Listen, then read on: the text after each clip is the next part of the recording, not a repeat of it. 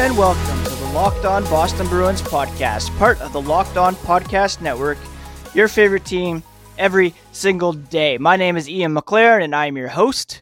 I am a former contributor to SB Nation, worked at The Score up here in Toronto for five years as a hockey news editor, and am proud now to be the host of this daily Boston Bruins podcast where we discuss all things Spoked B as well as take a look around the NHL. You can find me on Twitter at Ian C. McLaren, and you can also follow the show at LO underscore Boston Bruins.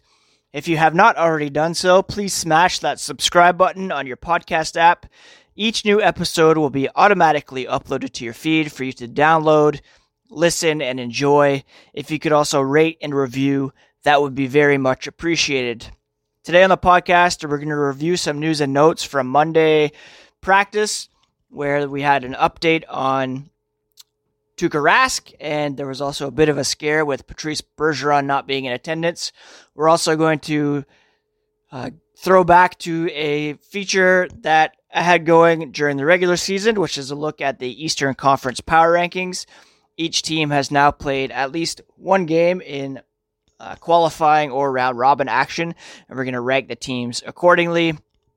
And then, uh, as we do every day, take a look at some news and notes from around the NHL, some pop culture tidbits in there as well. But let's begin with our Boston Bruins, and thankfully, starting goaltender Tuukka Rask was back at practice on Monday, and he revealed the reason for his absence from uh, practice on Saturday, as well as his inability to play Sunday's game against the Philadelphia Flyers. The Bruins netminder said that he had to quarantine in his hotel room for two days as he awaited two negative COVID 19 test results.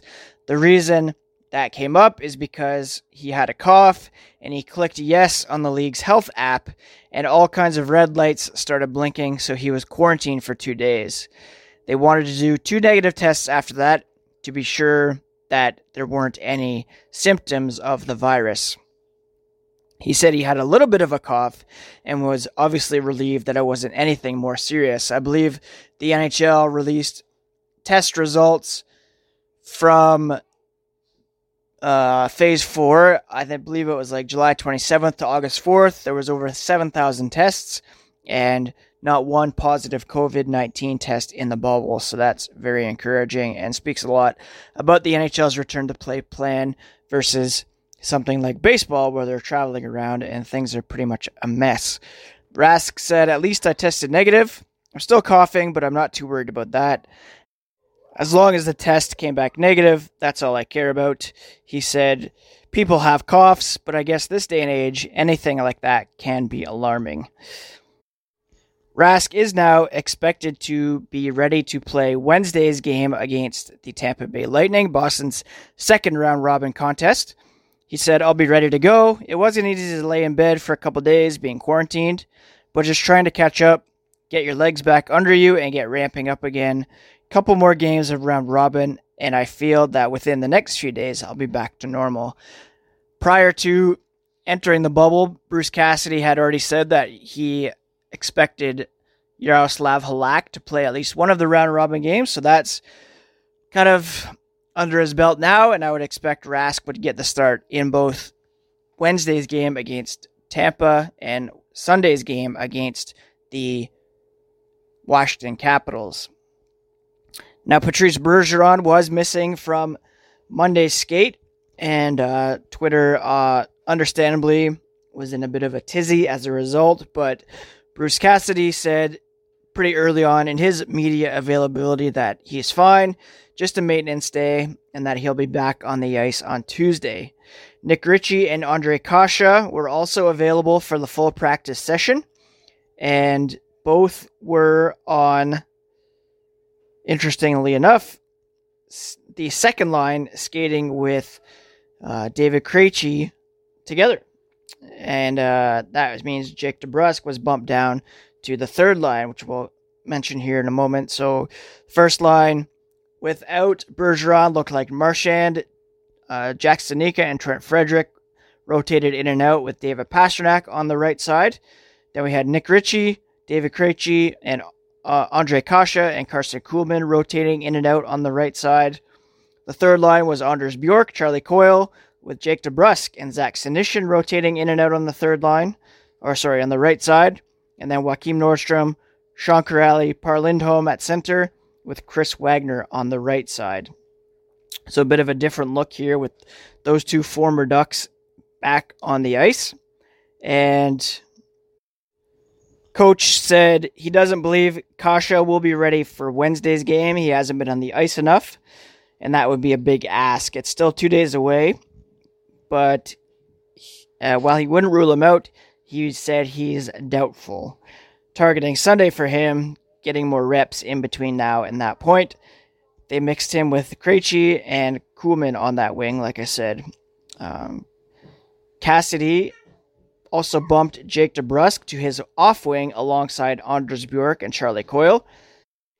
Cassidy said DeBrusk had some decent games with Coyle prior to the pause, and he likes Anders Bjork on the left side much better than maybe the right wing. So, for whatever reason, he seems to find the puck a little more off the wing. I could always flip him and Jake. I asked Jake, why don't you try the right side today? Him and Krejci didn't generate much offense on Sunday, and they didn't have much going. So, you know, for the time being, for today's practice at least, or sorry, uh, Monday's practice, DeBrusk bumped down to the right side of the third line.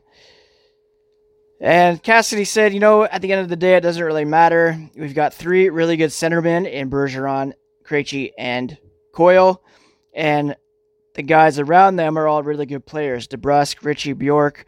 Wherever they end up, they expect them to take care of themselves we're two games in, he said, an exhibition game and a round robin game after a long pause. So it's more about right now, every individual has to get their game together. Then the team stuff will come. Right now, he said, I think that's our focus. We saw it again on Sunday night where some individuals fought the puck at times. He expected rust, and they're seeing it, and the quicker they can shake it off, the more they can say, hey, now who's playing well and who should be with who in Monday's availability as well, it was kind of reiterated by all that A, the ice conditions weren't great at Scotiabank Arena on Sunday, and B, that the Bruins suffered from some pretty poor puck management and lack of execution under pressure. Brad Marchand said you have to be really conscious of your decisions all the time. Little mistakes, especially this time of year, can really cost you. When you're off for as long as we've been, you have to be very sharp with your decision making, especially with the ice being in the condition it is. I think you're going to see a lot of teams play more simple, chipping more pucks in. A lot harder to make plays right now. It's different, and it's going to take some getting used to. So, all that to say, Bergeron should be back today. Uh, it was just a maintenance day. Ritchie and Kase are on track to return to the lineup pretty soon. Ritchie possibly as early as tomorrow, Kase on Sunday, and that will make for some interesting lineup decisions as to who stays in the lineup, who's bumped out. Looks like two of Studnicka, Kuhlman, and Bjork might be on the bubble. Bjork seems to be pretty well set on the left side of the third line. So whether that means Ritchie plays on the second line with DeBrusk bumping down, um, we'll see how that shakes out, and we should get a better idea here on Tuesday and especially on Wednesday prior to the game as to how that will move uh, or how that will all shake out. But that is the scene after Monday's practice uh, following the loss to the Flyers on Sunday. All right, as promised, let's now get to the power rankings for the Eastern Conference teams through the first few days of return to play action. I'm going to split this between the top four and the qualifying round teams. Now, full disclosure, it's about 11:30 on Tuesday morning. I spent the last hour and a bit trying to track down a new charger for my computer. Uh, the old one is a bit fried at the moment as one of my kids tripped over it, but for the moment it is charging, so that's good. So I'll try to get this up as soon as possible because there's a game that begins uh, very soon and that will affect the power rankings. But let's begin with the number 12 team, and I'm going to put the New York Rangers in that spot, seeing as though they are one loss away from being eliminated from the qualifying round. They're down 2 0 to the Carolina Hurricanes. I believe they're the only team that finds themselves in a 2 0 hole. And, you know, they're one game away, yeah, from uh, elimination, and they really didn't look very good on Monday in particular. Their defense looks pretty lost, and they seem out of their element against a Carolina Hurricanes team that impresses without the services of Dougie Hamilton. And when he comes back, they're going to be even that much more dangerous. So that kind of kills my prediction of the Rangers uh, being a threat to go pretty far in these playoffs. So Rangers, number 12. In the number 11 spot, I'm going to put the Toronto Maple Leafs. They play later today at 4 p.m. They were shut out in their first game against the Columbus Blue Jackets. So I'm bumping them down just, hey, because they haven't scored a goal. They didn't win a game. And um, they are potentially overmatched by a much more talented team on the defensive side at the very least. The Blue Jackets are very strong forechecking, don't make many mistakes, capitalize on others' mistakes. And Joonas Korpisalo looked fantastic in net the other day, just barely outdueling Frederik Andersen. I'm not saying the series is over by any stretch, but I'm putting the Leafs in 11th just by nature of the fact that they didn't score a goal and they uh, lost their first game. Again, the second game comes up today at 4 p.m. In the 10 spot, I'm going to put the Florida Panthers. They also lost their first game against the New York Islanders, and uh, it was a close one, uh, to be honest, but still, uh, their 2 1 loss is good enough to put them in 10th uh, spot for the time being. So, to recap so far Rangers, Maple Leafs, Panthers, and I'm going to put the Islanders in uh, the nine spot, despite the fact that they are up in their series. Uh, I'm giving the Montreal Canadiens the advantage just because they uh, are now in a best of three situation with the Pittsburgh Penguins and uh, therefore have a bit of an advantage just having uh, won a game. They kept the second game very close and I think they've looked more impressive to me than the Islanders to date. So the Canadians, I'm putting in eighth by virtue of the fact that they won their first game against a uh, better Pittsburgh Penguins team. The Islanders in ninth uh, because they are one up in their series with the Panthers, but I don't really have that much faith in them long term. So in seventh, I'm going to put the Penguins. I still think they are a formidable opponent for the Montreal Canadiens, and they will end up on top. Uh, the Canadians are keeping this very close, very tight, um, very much in the series, thanks to Carey Price, who's playing like an MVP. Uh, but ultimately, I think the Penguins will overmatch the um, the Canadiens and advance to the Stanley Cup playoff round as the fifth seed. In sixth, I'm going to put the Columbus Blue Jackets. As I mentioned earlier, they had a very impressive win over the Toronto Maple Leafs in their opening game. A shutout for Joonas Korpisalo, uh, Cam Atkinson with a bit of a soft goal on Frederik Andersen, but it was enough to get the job done.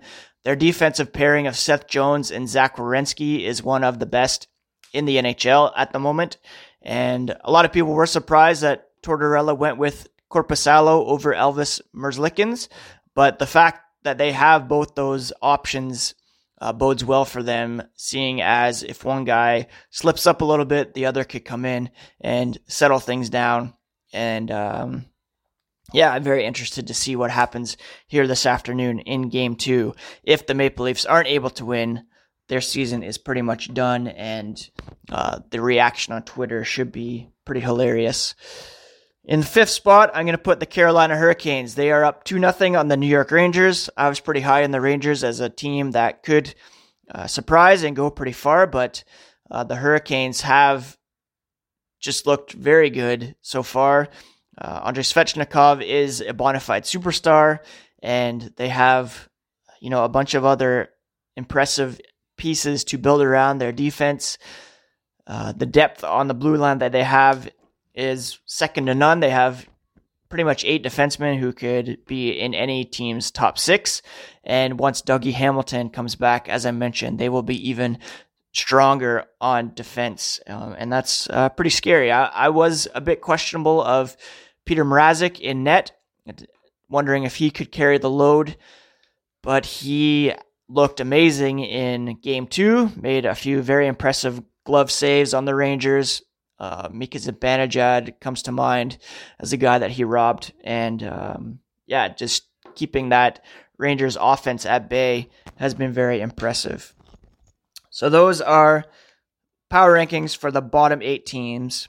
Um, and it looks like, you know, seems as though the Hurricanes, Blue Jackets, Penguins, and Islanders uh, are on track to advance to the Stanley Cup playoffs, although that could change uh, pretty quickly, uh, seeing as it's a best of three and a few teams have an opportunity to tie their series today, notably the Panthers and the Leafs.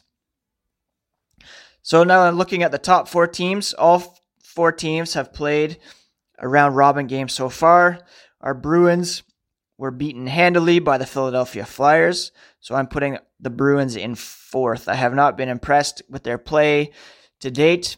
Uh, they've had some bursts of uh, encouraging signs, you know, here and there, but for the most part, uh, they have looked rusty, unable to make plays, as we talked about earlier, and I really need to see uh, a bit of an outburst from them offensively and uh, we want Rask back in net certainly for Wednesday's game against the Lightning. It looks like Steven Stamkos won't play for the Lightning on Wednesday, so that will be uh, a, an advantage for the Bruins, and and they better take care of it honestly um, to you know just let us know that they are who we think they are. To be honest, so Bruins, I'm going to put in uh, fourth. In third, I'm going to put the uh, Washington Capitals. They were beaten by the Lightning on Sunday by a score of three to two. It was a shootout, so these two teams fairly even. Again, the round robin games, the level of intensity has been quite a bit less than the qualifying games, so it's hard to judge exactly where these guys stand at the moment. But, you know, just due to the nature that the Lightning did beat the Capitals in the shootout, I'll put them in third with the Flyers coming in first by way of their very impressive win over the Bruins on Sunday. That was uh, Michael Raffl, who scored against the Bruins, was injured and looks like he's going to be out for a little bit. And they have a very impressive prospect in Joel Farabee, who's going to step in. So, again, they have uh, a very good mix of youth and veteran talent. Carter Hart is you know, an all world goalie potentially. Um, and their defense is very strong as well. So uh, the Flyers, they could be uh, who I thought the Rangers might be as the surprise team in this year's playoffs, although it shouldn't be that big of a surprise, seeing as they are one of the top four seeds. Let's finish now with some news and notes from around the NHL. And the big story on Sunday was the remarkable statement made by two members of the Vegas Golden Knights and two members of the Dallas Stars who became, uh, following Matt Dumba, the first players to kneel during the anthems prior to a game. And uh, that would have been Ryan Reaves of the Vegas Golden Knights, along with Robin Lehner. And from the Dallas Stars, we had Tyler Seguin and Jason Dickinson. Now, I have been a big Jason Dickinson fan for a while. He's a lesser known guy, but uh, he came up in junior through the Guelph Storm and won a championship with the Storm.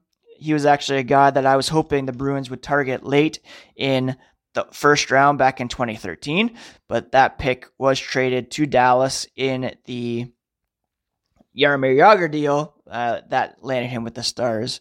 Now, when it comes to Robin Lehner and Tyler Seguin, uh, you know, very impressive for them, seeing as they have not traditionally been guys that you would associate with, um, yeah, supporting Black Lives Matter or being on the right side of uh, social justice issues.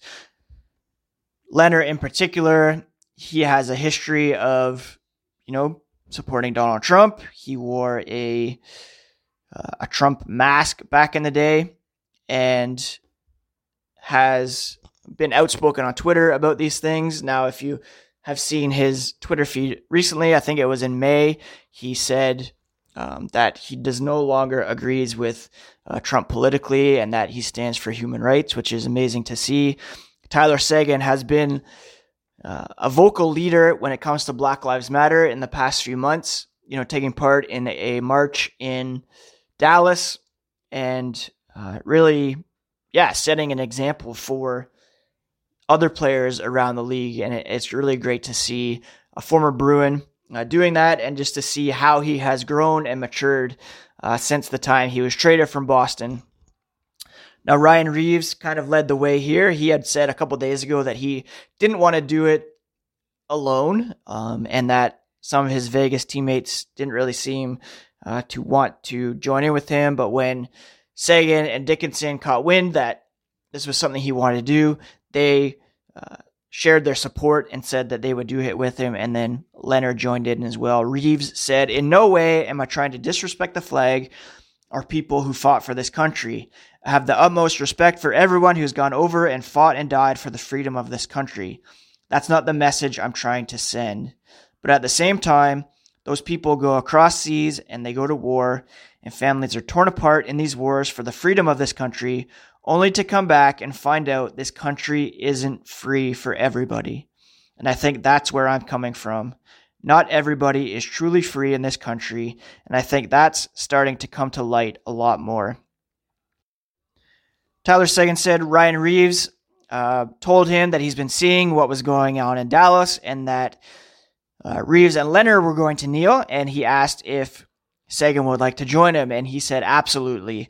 Um, and that's why he decided to kneel uh, in support of Black Lives Matter. He said he wanted to do something to kind of take the next step in being an ally in the fight against injustice, but he wasn't sure exactly what that was going to look like. The anthem thing crossed my mind a little bit, and it was really when Reaves came up to him, that was an easy decision for him to make. I've said from day one, uh, this is Seguin, I support what's going on, and if he said he was kneeling, I was going to join.